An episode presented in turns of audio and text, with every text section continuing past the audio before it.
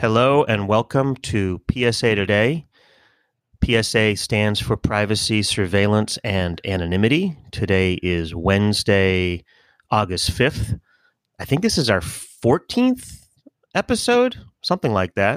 I, am here. It might be 15. I don't know. 14, 15, but we're, we're, we're, we're now, you know, past exhibition season. This is the real league of podcasts. These, these episodes count now. I'm here with Kaliya Young, my co-host. Hi, Kaliya. Hi, Seth. Um, Kaliya is Identity Woman. I'm Seth Goldstein from Spartacus.com. We're no longer just .net. Um, and we're really pleased to have Haseeb Awan from Efani, who I've known for a couple months now. And um, we're both uh, startup entrepreneurs in the privacy tech uh, security space. And um, I uh, was reading about the Twitter hack a couple of weeks ago, and Haseeb was quoted in the New York Times as being um, really one of the most informed people about what was going on within that community and what happened with the uh, the SIM swapping. And so we wanted to invite him on to kind of educate us, you know, about his journey and and his startup, um, but also specifically about what happened at Twitter and what the implications are. Haseeb, welcome. Uh, thank you, Seth, and thanks, Kaliya, for having me on the show. I'm honored. Well, it's great um, to have a fellow Canadian on our guest list. Yeah, the A. yes. yeah. So, Haseeb, why don't you just start by telling us kind of your story? Um, you know, wh- how, how, did you get here? What do you What have you been working on? And uh-huh. uh, I think that'll lead into the conversation about what happened to Twitter. Yeah, sure. So, uh, as Kaliya mentioned, like I'm from Toronto, uh, I live in California, so I'm half American too. But I was in crypto for almost like eight years now, I believe. I made one of the first Bitcoin ATM, probably like maybe the first one. Um, and the reason for getting into Bitcoin was probably privacy. And uh, I'm, I'm a libertarian, so uh, not like hardcore, but certainly I do agree that government should learn lean. And uh, I don't like the concept of government printing money all the time. So that got me into crypto, and the easiest uh, path for crypto was having Bitcoin ATMs, because we had crypto was so alien, alien concept for majority of the world that they could not figure out how to get crypto. So we thought, let's set up a ATM system so you can just walk up to an ATM, put a dollar in, and get bitcoins. And and, and when was that? Sorry. When was that? Uh, 2013. Mm-hmm. So we've made the first Bitcoin ATM, and the first customer that I had was actually uh, Anthony Di Iorio, and there I met Vitalik, uh, and they say we are working on a project called Ethereum. So I said, okay, that's interesting. Smart contract, frankly, like I could not figure out what it was, but at that time, uh, it was before Ethereum was even launched. Um, and um, yeah, so we launched the ATM, but there was a KYC requirement on the machine, so which means that you have to verify a customer. And when you put a telephone number, uh, frankly, that was the only thing we needed. Uh, and then I figured out like how much information you can just get by having a telephone number. Anyway, I just put it on a back burner and we were fulfilling all the requirements. But after that, what happened was that we were, um, you know, I was getting SIM swapping was getting pretty common in 2016, 2017, if you guys remember.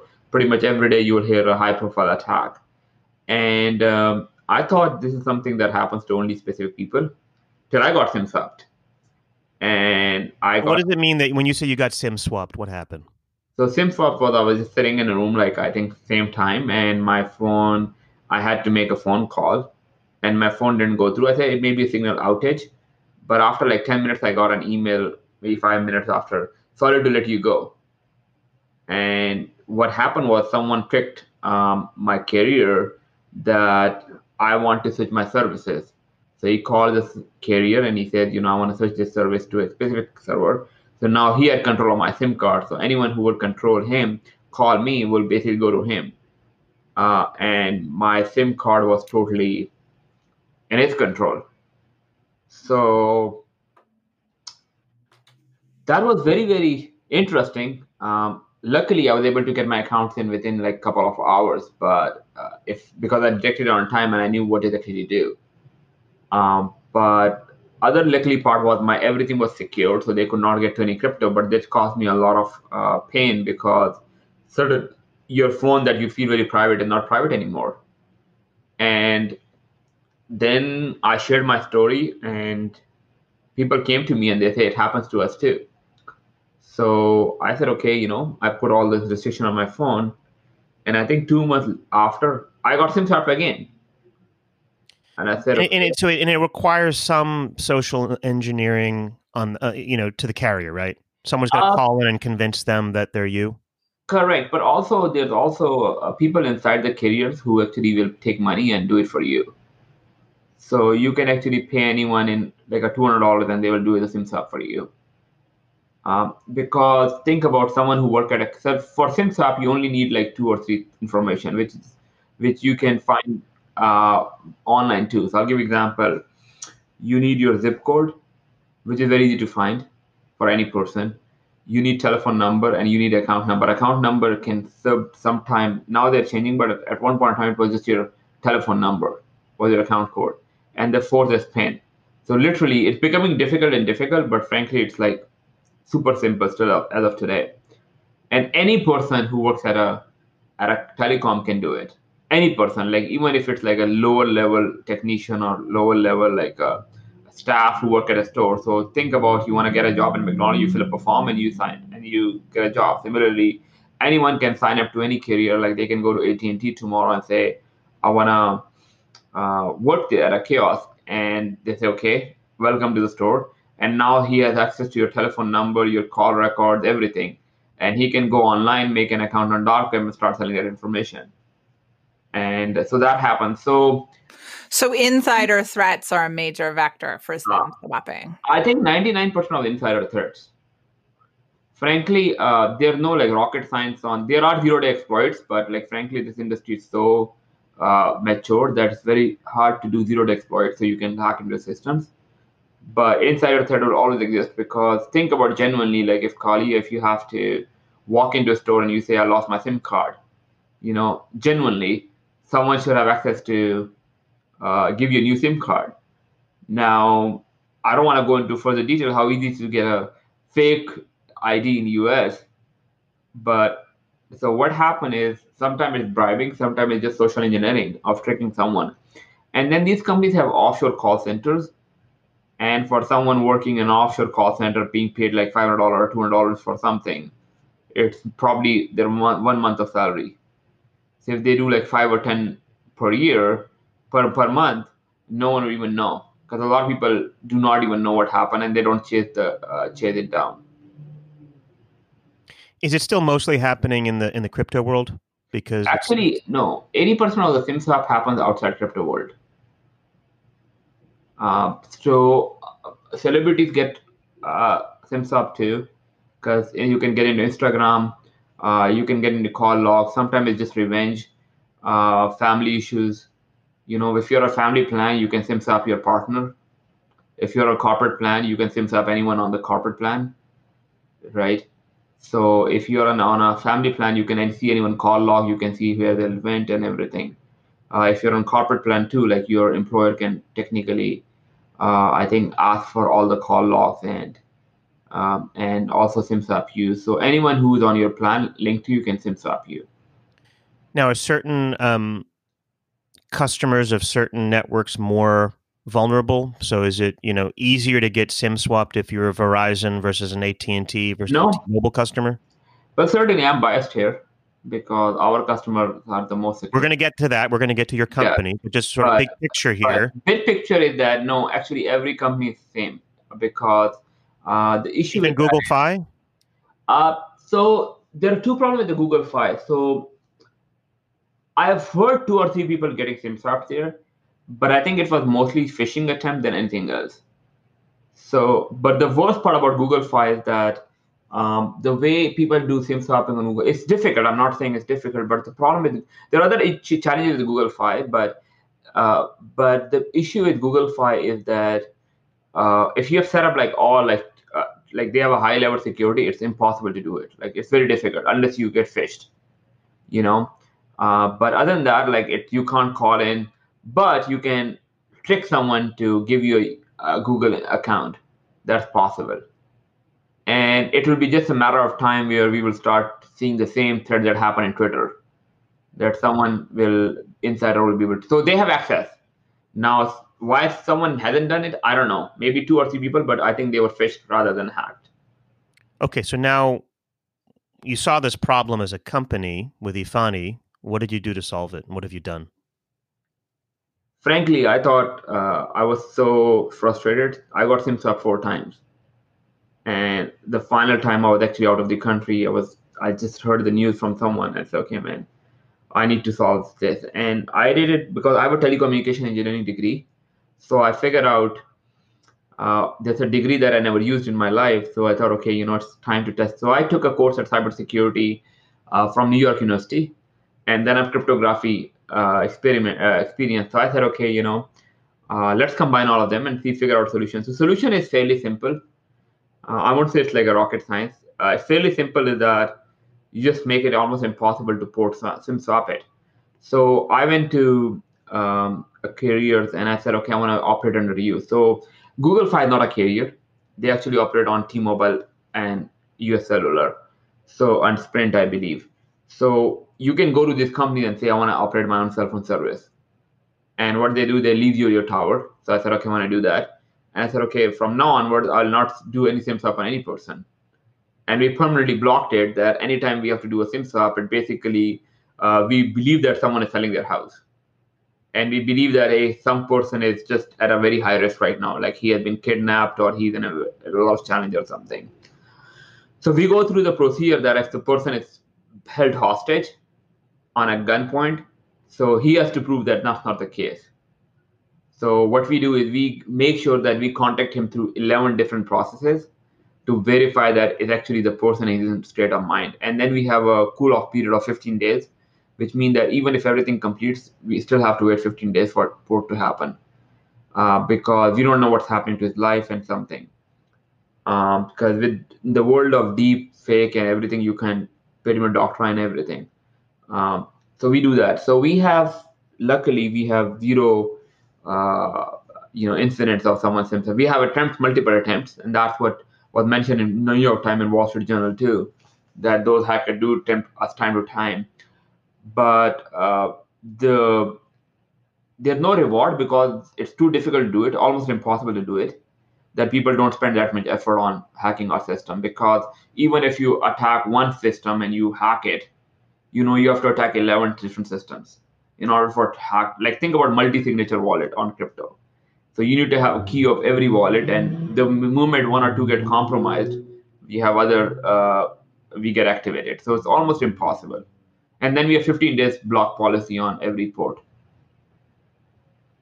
And who are your customers typically? Uh, so, so our customers are generally um, lawyers. Lawyers are number one, healthcare professionals, invest, investment bankers, uh, people who don't want to be sold because we have two aspects, not just like security, but also privacy.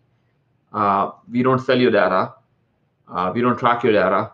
Uh, no one will know where you are and everything. Like I was just looking at website right now, which we can put a telephone number and it will tell you your social security number of any person. And companies use it for legitimate reason, obviously for like uh, qualifying for rent and qualifying for insurance. But a lot of people buy these and use it for illicit purposes too. So our customers are generally uh, realtors are also our customers, but lawyers have been like number one uh, focus for us so far. And then crypto, so, obviously. So are you an MVNO then that yes. has different policies than the conventional phone companies? Correct. So we are MVNO and we operate on one of the top we we operate on the number one network in US. Uh, Sorry, I, for our listeners, instead of us just talking telco acronyms, that's a mobile virtual network operator, is what an MVNO is. Yeah. So basically, MVNO for people, uh, it's just basically uh, you have the same privileges as any major carrier, but obviously you can't have a, you don't have any frequencies, so you have to depend on their hardware. But on the back end, you can have your own plans, you can have your customer service, and you can do uh, other thing too. Okay, so now given all, oh, so what's the URL again, sir, for people that are interested? Efani, E-F-A-N-I.com. That's E-F-A-N-I.com. And what's the price? Uh, so we have only one price of $99 per month, unlimited call, data, and text.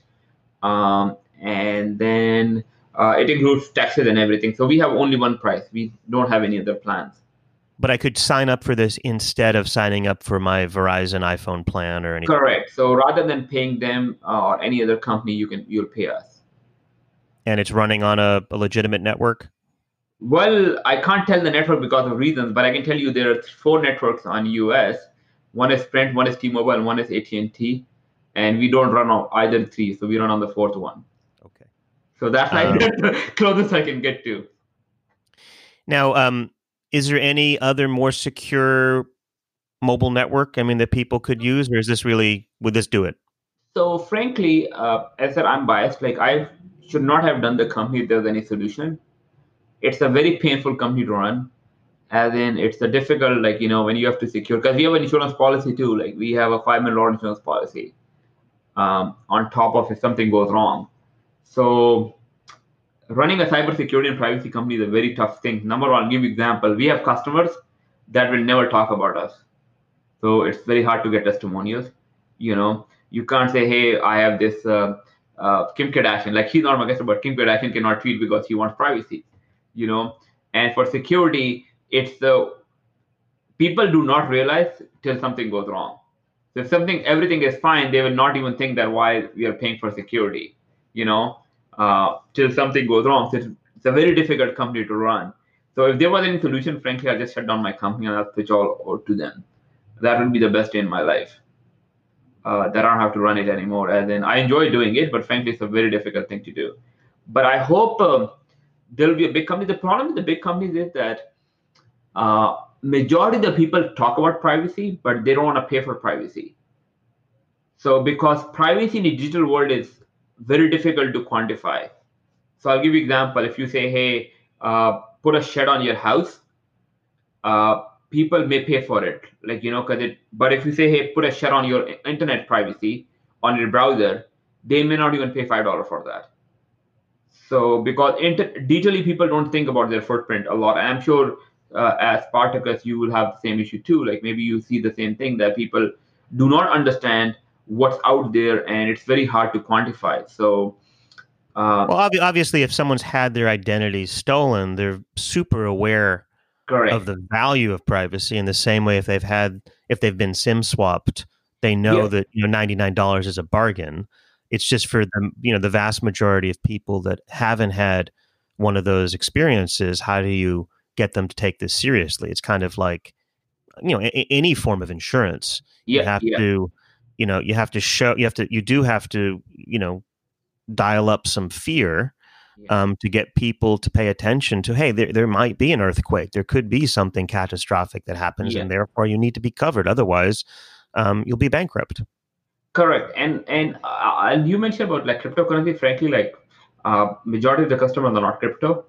Uh, and the reason for if you're a lawyer, someone can just walk into your phone and basically we had one or two incidents when people were able to get into WhatsApp messages and took all the messages, actually did a conversation with a client, and then blackmailed the lawyer that if you don't tell me, if you don't give me this much money per month, not one time, I will uh, I will share this documentation on public. And what will happen to your career? Like think about a lawyer private information getting like you know published on the internet any case detail or anything so that's very common thing. Um, and I, and the problem with that is uh, those people do not come forward because it's insult for them. Like which lawyer will come forward and talk to like a newspaper that hey i got data breach? You know say they want to keep it simple. Similar for accountant. What if your account details are law law and published? Or for doctors. Doctors are at a very high risk because they're rich, they're not tech savvy, they're busy. So people attack them and take money from them. Um, so yeah, so privacy is generally a very difficult and security is because insurance, like if you're buying for car insurance, you see accidents every day. You walk on the street and you say, okay, I want to keep my insurance because this can happen to me. But digitally, it's very difficult because people don't talk about it. Except when they do, like the Twitter hack. Correct. So we that was a good day for us. Like we were on Wall Street Journal, Mashable, New York Times. Well, first of all, it was a bad day for a lot of people. Let's yeah. acknowledge that. Let's have some empathy. Uh, so who was the bad day for? Like I'm, I'm just curious on what's your thought? Who was the bad day? Well, um, all the um, people who had their accounts. Twitter shareholders. I don't know. Uh, well, I don't know if Twitter stock went down. Okay, so maybe it was a good day for everybody because it educated people about the dangers of sim swapping. But tell us kind of what happened. Let's walk us through. So there's a big industry underground, which basically you can buy anything on the internet, uh, from guns to like uh, you know drugs to pretty much. But there's also an amateur version of that, and where and, you book, buy and books and clothes too.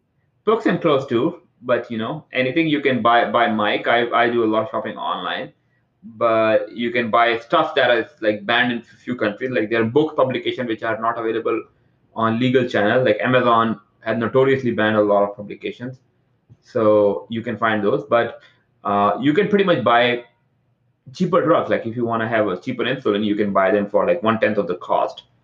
Um, but also there's a Discord channels where people gamers just meet up, and what they do is uh, they will sell you interesting information. So if you want to say, I want to see who Seth spoke to last night, I can just pay someone two hundred dollars, and they will tell me, hey, Seth has been talking to this person for the last two days. You know, or ninety days of call logs, or Kaliya, where does Kaliya lives? So you can pay someone like fifty dollars, and they'll be, this is where Kaliya lives. This is people live in his house, her house, uh, and this is our email address. So this is like, this is available. Uh, you can buy that online so, and then you pay them in crypto, uh, Monero or Bitcoin, depending on what they prefer.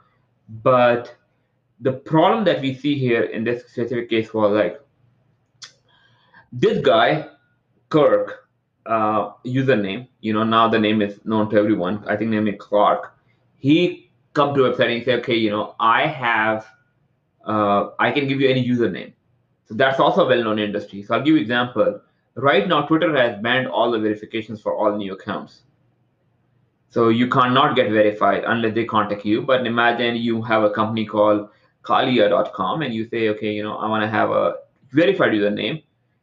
And uh, or someone have kalia username and they're not using the username for like 10 years so you may go to twitter and you say hey can you do this you do and but they will not like take anything but you find an employee within the company and they will give the username to you because the user because Twitter policy may say, hey, this person is important, let's verify him. So a person will give you a check mark and will give you that username. Happens on Instagram, even as of today, you can do that. Uh, you can buy uh, on username, so you can you can get verified. You see those people who get verified. Generally, nowadays it's like a lot of this is paid, so you pay them. Sometimes the payment is not directly so you run twitter ads for like $10000 and they'll contact you uh, you want to run more ads and you say no i want i don't want to run more ads because uh, my account is not verified. It's okay we'll, we'll verify it for you you know. So similar on facebook that facebook obviously the spends goes high but you see those random companies getting verified so you can buy those username from people who work in the company so kirk said he worked for twitter which was not the case but what he had was he had a connection inside Twitter that we found out. Uh, and what he did was he was started giving usernames. So the first username he gave was six. Just the, Just the number six. Six. Number at, six. at six. Yeah. At six.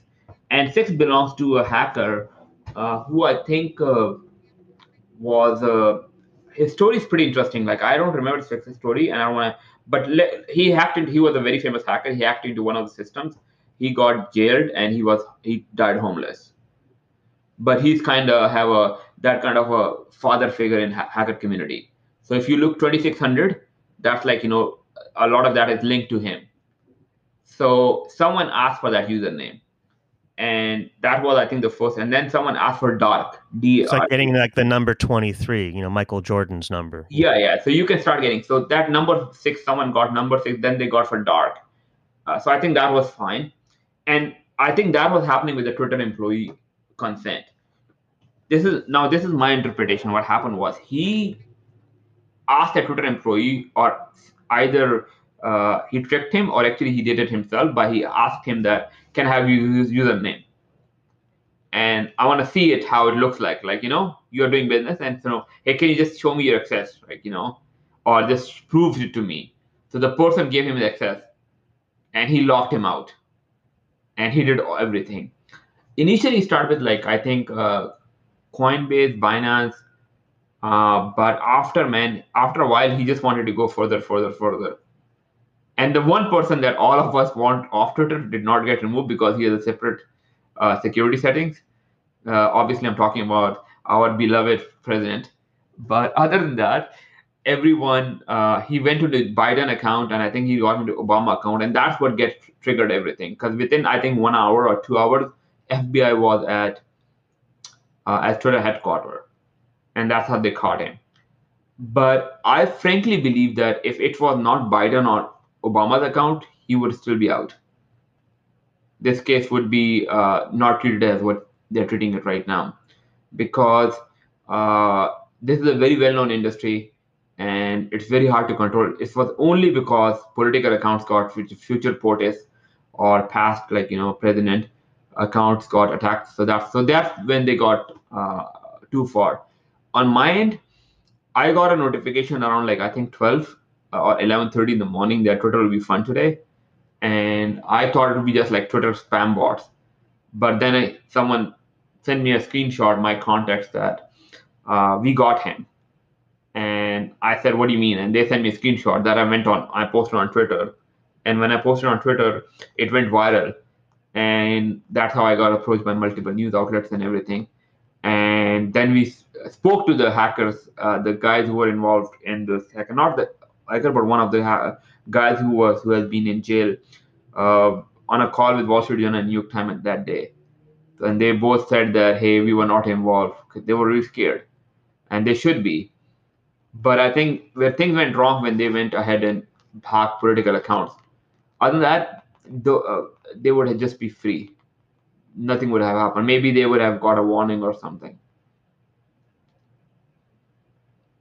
So, wh- what are the implications? Like, what now? Now, a couple weeks later, um, you know, some people say, you know, thank God they they were just OG user accounts and and asking for Bitcoin, and they didn't create you know, political, economic chaos the way that they might have if someone more nefarious was involved?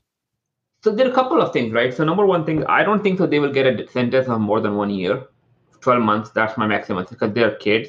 Uh, that's why they're charged under state laws, not under federal laws, because state laws of Florida uh, allow a person, a kid, to be charged with federal crime, uh, with crime as an adult, uh, if it's financial transaction.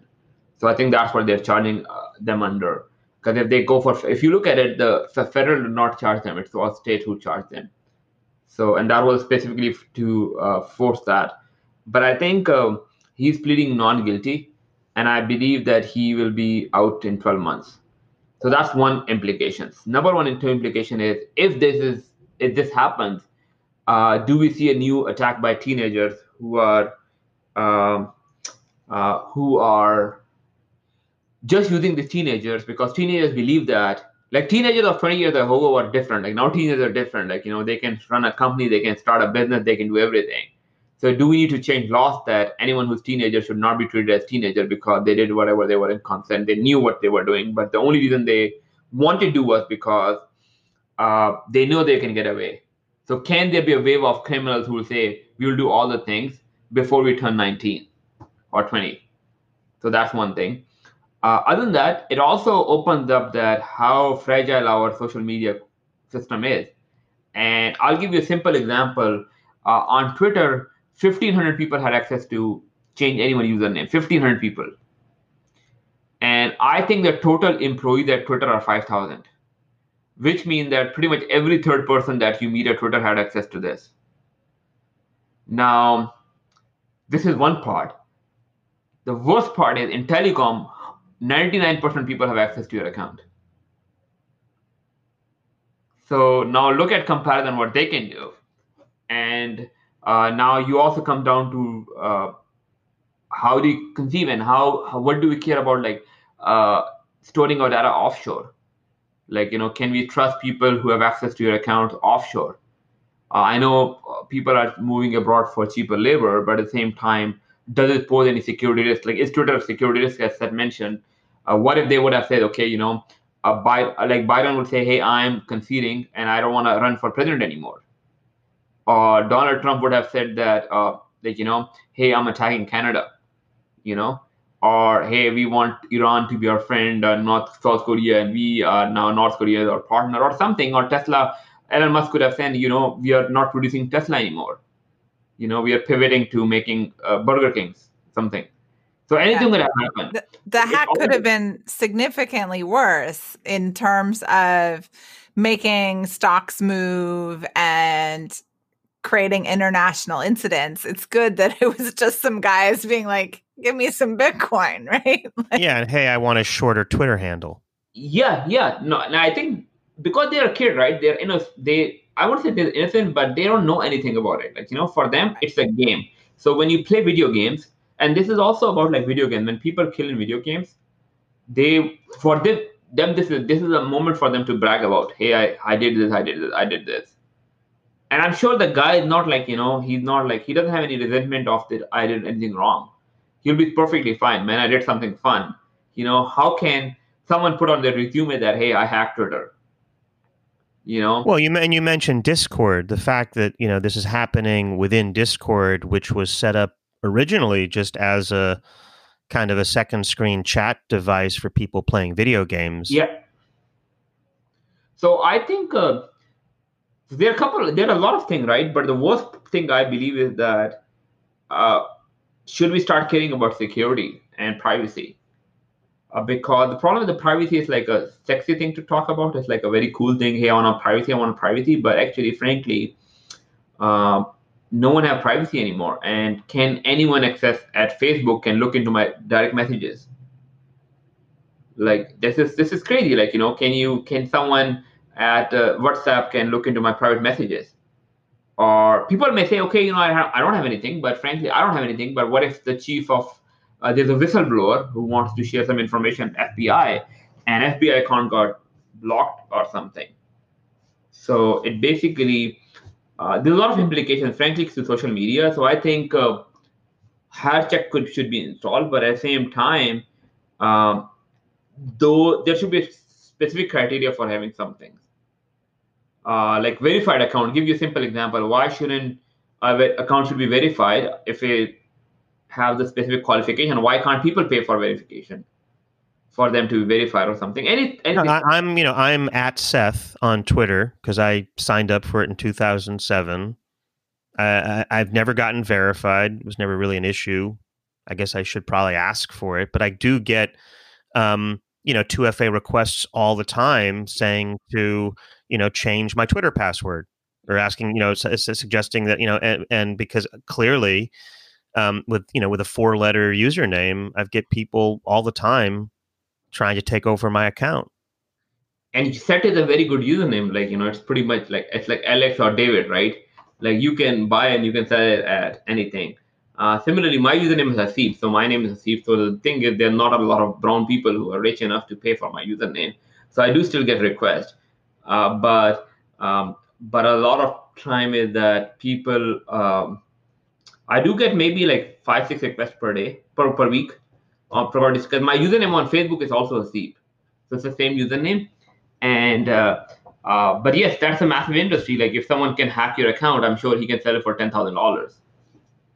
So for a kid who's just working on in a basement and a home, and he want to buy some new credits on online, uh, you know, he may try to do that once a day because for him it's a game. They're bored, they have time, and it's just a it's a, just a video game for them with people playing with, with playing with people live. So, what is Twitter doing now to adjust? Well, they haven't told me anything, but uh, but but apart from that, I think uh, um, certainly things will change. I think the restriction will be uh, much lower than uh, they may restrict like shutting down accounts, like you know no one can look into the account. Because the worst part is the worst part is like someone can look into your direct messages like tweeting is one thing, but someone invaded your privacy and and imagine if ev- think about imagine if all the Biden or Obama uh, direct messages were public. Like that would think be terrible. It, right? Yeah, like regardless, even if Donald Trump, like you know, regardless of political affiliation, right? Like or, or all the FBI, you know, tips were public.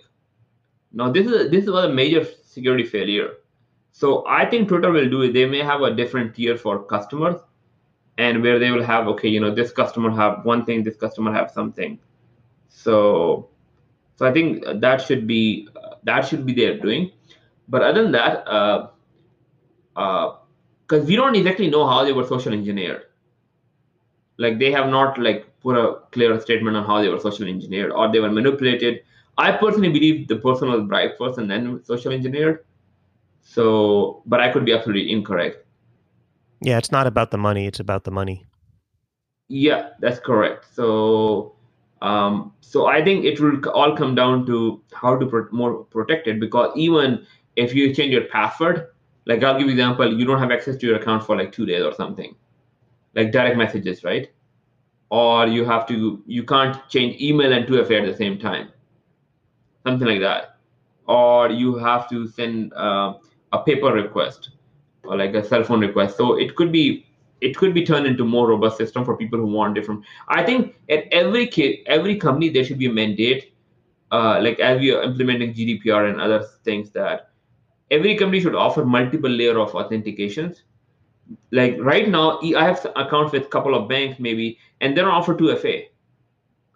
Uh, we are like Authy or Google, and they they force you to do like SMS. I think IRS still asks for telephone number too like how can you have this like you know this is stupidity so there should be a mandate that you cannot offer services if you don't follow these protocol of protection yeah. I mean, I was part of the Obama administration national strategy for trusted identities in cyberspace and one of the one of the motivating factors for that was to try and figure out how 2FA would become more widespread.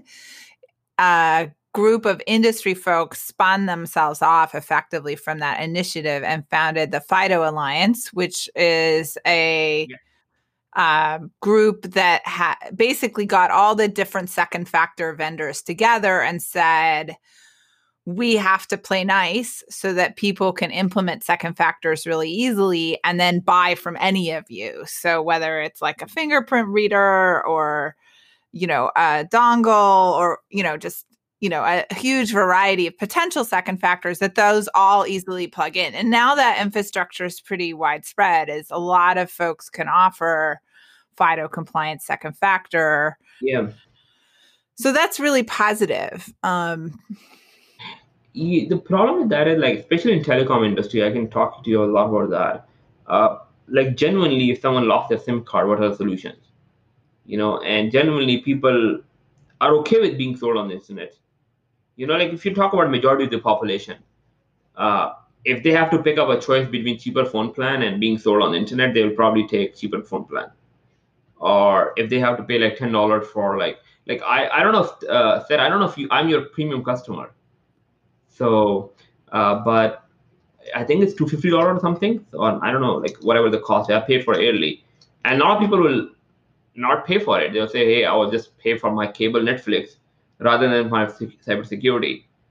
Because um, uh, cause, and and genuinely, a lot of people do not care about security. Like you know, they uh, they talk about it, but then when it comes to implementing even like two factor, I think at one point of time, I don't know if it was Coinbase or some other exchange, 95% of the user did not have any 2FA, any form of 2FA. And among those 5%, 99% people had SMS as a 2FA. And one person had like app-based 2FA. So, uh, so then, so like uh, hygiene of like every major company is very bad, really, really bad. Uh, and even individual, like I can talk to you, like I went to multiple companies and I said, what do you do for cell phone? I say we we allow people to bring their own cell phones. And it's okay, you know, but I was, what if they get SIM swapped? I said, okay, we don't have a solution for that. Oh, do you want to implement it? Oh, it will cost us $30 extra. So that's fine. We don't want to spend that money. So I don't know, but I think with the Twitter hack, I think uh, this is this is very serious. Especially, uh, imagine if it happened like a uh, like a two days before election. You know, and Biden saying, I'm just giving Biden say, you know, uh, please vote for Donald Trump. I'm joining. I'm joining Republican tomorrow. Yeah, you know? I mean, some folks that I know were suspicious that it was actually um, coming from Russia, and it was like a dry run for misinformation in the week before the election. Yeah, like this is like common. Like I was in Pakistan, and everything that comes, they basically blame it to West a lot of time. You know, it came from the West, and similarly, like if something goes wrong in West, it's always the East. So it's just easy to put a blame on someone else. But I, I multiple said on the tweet that it was a young, it was a teenager who did it, and the teenager, and the worst part is he knows that he will get out of jail because of his age because our current current uh, laws do not allow you to prosecute this. But I I also, you know, there's there's good research that shows that the teenage brain is underdeveloped and prone to impulsive behavior actually until the age of 25. So, I mean, he should get out of jail and be have a chance to redeem himself and find, you know, maybe he's a great security person and we'll be talking to him here in 10 years, right? Like I don't, you know, so from a scientific perspective, in terms of age and behavior, it's not good that he had this big an impact, but I also believe in redemption. I, I think you're absolutely correct, but I personally believe that this is my personal think that, um, you know, I, so this is a political debate. Like, if it's up to under 25, should we also say that they should not drive cars till 25? because they can have also. They won't rent cars to folks under the age of 25 for they, this they very do. reason. They do, but it's like a, uh, you know, the insurance premium is high, you know. And the second part is, should they allow? Uh, are they allowed to vote till they are like, uh, you know, under 25? Can they drink or something? Like this is a very political statement. Like this is a very very subjective. We can talk about this all day. But the question is that, is it this easy to get into anyone's account? that's the most important point like you know if uh, i know twitter is a, is a is a private company sorry public company but at the same time should they have any uh, ordinance to follow security measures to follow uh, and i think this is also debate like regardless of whatever happened should these companies should have an outsourced call center outside us or not? This is a very important part. Like i know a lot of companies are moving to out offshore and we're talking about such companies like you know they should have a mandate that they should not have it. I don't know about twitter if they have it but like should these major companies have anyone who can see that they're outside us like imagine you have an employee somewhere outside and he got kidnapped or something can you look into the accounts or not you know like if they're they should have a policy like imagine whenever you leave us uh, your accounts are restricted with all those like coronavirus uh, you know, we will have work from home status. So we will see, you know, how many people have access to that. And if government is like, if such thing happens, uh, these companies should be penalized very heavily. Because right now there's no penalty. Like, what does Twitter happen? I don't know if, if like, what incentive for them to fix it? Yeah, I like, mean, what has Twitter lost? Twitter has not lost anything, uh, despite it happened I don't think the stock price went down. I think no, no CEO got replaced. Like nothing happened. Yeah, and I mean, well, yeah, it, it, wasn't a data breach that affected hundreds of millions of people, right? So that you people don't take it personally, even though they, you know, we, we all know that um, we dodged a bullet. We think we may have dodged yeah, a bullet. Yeah, who knows what's really going on? I mean, if I had to kind of break it down, it's like, well, over time, is the um, is the cost of someone pretending to be me going up or down and i think feels like it keeps going up right that that the cost of someone becoming us or pretending to be us through um, identity theft, you know, in terms of um, taking out loans or you know filing taxes under our names, or in the case of our online identities on Twitter, regardless of how influential we are, or, or Facebook, or other you know channels, Instagram, you know, someone taking over my account, um, yeah. whether that's you know giving voice to opinions that aren't mine, um, or um, just owning my handle. That the the price of all this is going up, and then the question is, is it getting easier or more difficult to pretend to be me? It is getting more easy because I'll give you a simple example. The price is going up. The price, the, the, sort of the cost is going up, and the ease is going up, which is uh, dangerous. No, no, I think so. I think uh, you framed it a bit wrong. The cost of pretending to be you is going low. Yes. No, so the cost of pretending to me is going lower, but the cost in terms of the impact yeah, is it's going, going up. high. So that, it's, that that the that you know that if someone really is good at if someone can totally take over my identity, yeah. um, the consequences are much more dire now than they were ten years ago before I was spending so much of my life online. Hundred percent. And I talk to this to a lot of people, like how many people have social so if I met said, Can I have your social security number? You will say, What the hell are you talking about? But if I say, Can I have your telephone number? You may give it to me, and through social telephone number, I can find everything about you. Right. And so, yes, it's uh, becoming easier and easier with our footprint. Uh, and obviously, with cost, like call centers, like, you know, with the COVID, you can't go to an office and you can just call in someone, have a baby sign on the back, say, Hey, can you just help me out with this account?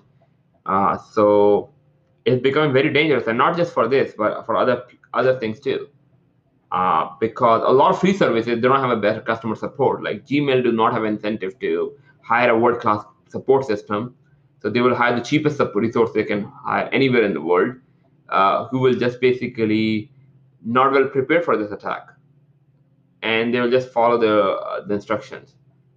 So why would a free company? How do people expect free? Uh, like uh, what I don't think is that how do people spend zero dollars on a product? and they expect like they're not being sold or their security is protected like how does it happen like you can't it, it doesn't happen outside internet that someone will give you something for free that's security and privacy i don't know any Well, product like can you remember mindset product that can sorry No, I think I think you're right. I think people's mindset is, is changing, which is I think you know they they understand free now with quotation marks, and they Yeah, understand yeah. that they're giving up something. yeah like tell me a single product that's not internet and give you privacy and security for free a single product I don't know. do you know Kavya? I mean, this is the perennial debate on the internet, right? yeah so anyway So what do you what do you do? I mean, we got a couple minutes here. What what do you do personally? What do you recommend for just listeners to maximize their privacy and security? So, So in addition to using Efani for yeah yeah um, you know their mobile network, are you using um, you know Google uh, tokens? You know, Uh, so Titan I use- tokens. Yeah, I use like app-based authentication, like without endorsing the product. I think um, Authy and uh, you know Google Authenticator are good. Now, certainly they are free, but at the same time, um, because they're a startup that is owned by other company and they want to upsell you that thing, so that's one thing, and it doesn't cost a lot of money to create. So that these are two for free products that I use. Okay. Um, but Pa- pa- password managers. yes, I do password manager. I pay for my password manager. So, but you can go Which go, one? So I use TrueKey. Okay. which is by Intel, uh, and it's a paid one. Uh, but frankly, any password manager is fine. Like you know, people ask me like, what, how much comparison? I said, man, pick up any five, it's fine. I use YubiKey, uh, Mhm. and I pay for it. It's a hardware device that you use. Uh, but frankly, for people who can't afford it, they can just go with like Authy or something. Similarly, people who can't afford our services, like you know, uh, just don't be on family plan. That's the one worst thing can happen to you. Frankly, a lot of people hear this and they don't want to. Uh, but you know that's the biggest, and not it's just attack vector for you, but attack vector for other people on your plan too.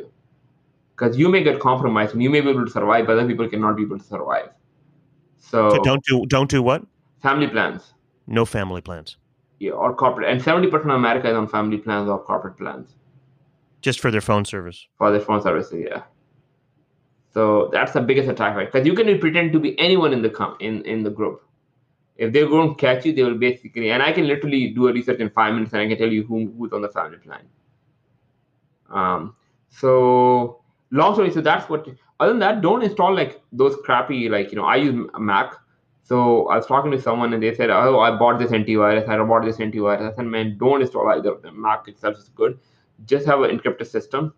Uh, Mac provide you encryption, uh, and then just have a good password, Touch ID, and on top of it, um, just put a firewall so you can understand which traffic is going out. Because if nothing goes out, like you know, they can destroy you, but nothing goes out. So that's like one thing. And do a and do like a very very uh, you know uh, uh, regular backups. So I have a hard drive at home, which is a wireless device, so which backs up my computer every six hours uh, because I don't trust these online backups. Uh, but then also a redundant device. So, I, so my system is slightly different. But for other uh, average customer, uh, just uh, use like a Brave. I use Brave browser, which is pretty good. Mm-hmm. It doesn't allow you to track.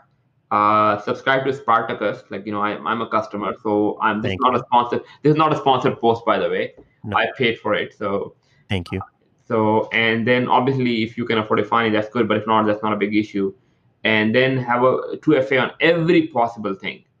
And one thing I recommend is to do not give your actual date of birth everywhere if you sign up for those accounts where they just verify age, and please don't give out your date of birth because they sell that information. And one final tip: uh, whenever you sign up for a service, uh, if you use Gmail, you can add plus in front of your name, and you will also, uh, yeah, if you add plus in front of your name, you will see how it's suppressed. I'll give you an example.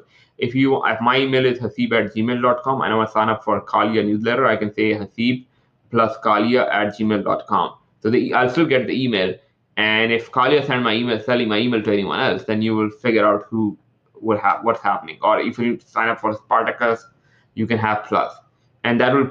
So wait, uh, hold on. So you have multi, you have lots of different email addresses for each service? No. So you have same email address, but if you add plus uh, after username and before at the rate sign, uh, yeah, it's like a hack.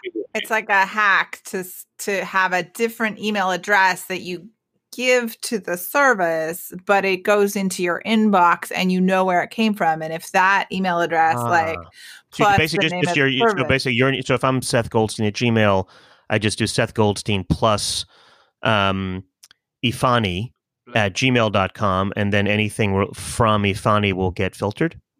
So it will come to your email, but you can see it was sent to this email address. And the interesting part is, so if you saw that you got an email from someone else, and it contained Efani, then you say I saw the I sold the database.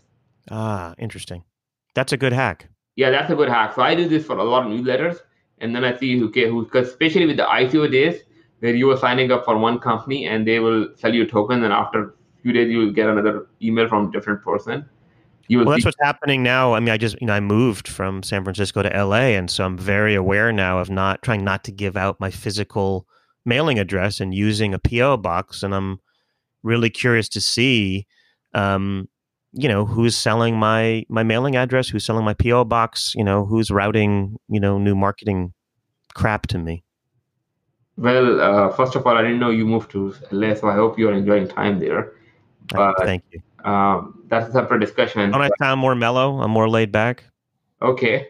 Yeah, yeah. well, you, I don't know why people don't move to Sacramento, but anyways, I think that that can be the subject of our next show. Why why why don't we all move to Sacramento? Correct. Even correct. more private and more secure. Correct. So no one knew uh, you still don't. Uh, you're like 90, 80 minutes out of San Francisco. You still you're still kind of mainstream, but you're still in the throw. But anyway, uh, so that's good. So that's there's no beach. There's no beach in Sacramento. Well, I found one. It's a small one, but okay. Well, that's that changes everything now. Okay, so uh, and uh, but anyway, so moving back to the point of this. Um, and we are like one hour, uh, like 90 minutes from Tahoe. So I think that changes a lot of things too. Um, and it's clean. So, uh, but anyway, so so have this hack. So if you do this, like these these four things, like frankly, you are secure than 90% of 99% of the world. Um, just by these small little hacks, like you know, uh, don't win family plans, uh, you know, use 2FA, and don't install like random apps on your phone like of people who want to watch porn or something, they should have a separate device or they should do something else. Uh, or someone who want to do like stuff, stupid stuff, they should do something else, right? Like the the family porn device will set aside. Maybe that's a good idea, right? Like you know, have that. But I think so. uh, yeah, that's one thing. You know, anyone who wants to go there, that should be one thing you should use. But uh, on that note, I think we should wrap things up. Perfect. I think. yeah. I I agree. Yeah. Um, it was very good conversation. Thank you so much for coming and sharing your perspective on what happened with the Twitter hack and also about how your MVNO works and why secure mobile networks secure. for everybody. Yes. Yeah. Sign up now at efani.com.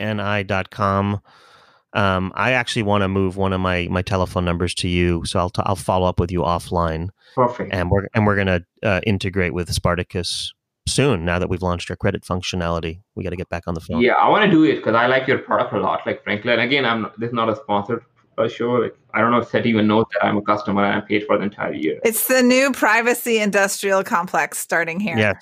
Yeah, yeah, yeah. but I think I like your product because our customer would love to have your product. and I'm happy to pay for it. Good. Okay. Thank you for your time. Thank you, Kaliya for another edition of PSA Today. It's Wednesday, August 5th, and uh, we'll be back next week. Thank you all. Thank you. Bye.